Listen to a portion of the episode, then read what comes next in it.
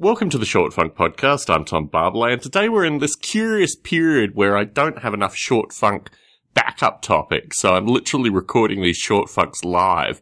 In fact, I'm recording this short funk on the day that I'm going to release it, which is never the case usually with short funk. Topic that I've wanted to talk about and talked about periodically through short funk is associated with using simulation methodology in understanding like real world interactions. And it's something that I use quite frequently and I try to describe to others and have varying degrees of success. But one of the things that I do, which comes from Noble Ape, in fact, it predates in development of Noble Ape, but it was something certainly that affected my thinking heavily with Noble Ape. And when Bob Mottram finally implemented it in Noble Ape, this was like icing on the top. Shout outs to Bob Mottram. It's the idea that humans will simulate interactions with other humans in order to create a set of possibilities in the interaction. When I come to conflict situations, but also situations that I need to resolve internally, I like to do this kind of little internal simulation thing where you pose the other person or the group of people that you're interacting with and you try to create some degree of resolution within your own kind of these people playing characters and your role as a character and what do you say in these circumstances. One of the most interesting things about this, I don't know what one would call it, like philosophical methodology, for a better term, is that you can rarely enact change in other people. In fact, you really need to understand that quite fundamentally when you come to this mode of, of thought analysis.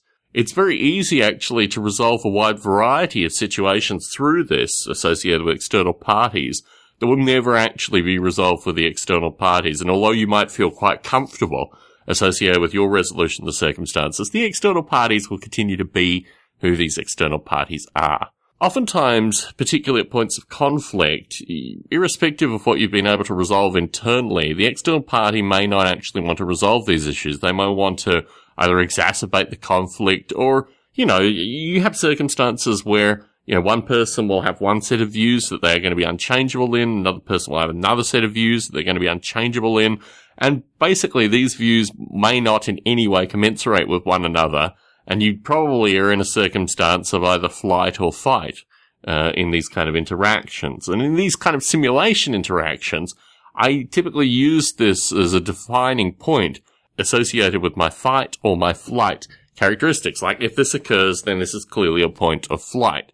And what I find particularly in adult life is that my fight characteristics are slightly higher, particularly when I want to get additional information. There is information that you can actually get out of conflict, which is rather curious because I'm typically like non-confrontational in any way, shape or form. But there are some points of conflict where you can get additional information that is actually like long-term beneficial. And I've moved periodically through my life and sometimes I've moved because of actual individuals in my life. I've realized that there's no way that I can resolve things with this person. This person, if I don't do anything, is going to continue to be an impact in my life. So I just have to move. And it's an interesting outcome of doing this kind of mental simulation where you simulate the other person, these kind of things, that you can come to these quite profound, in many circumstances, life changing revelations just by doing this internal simulation.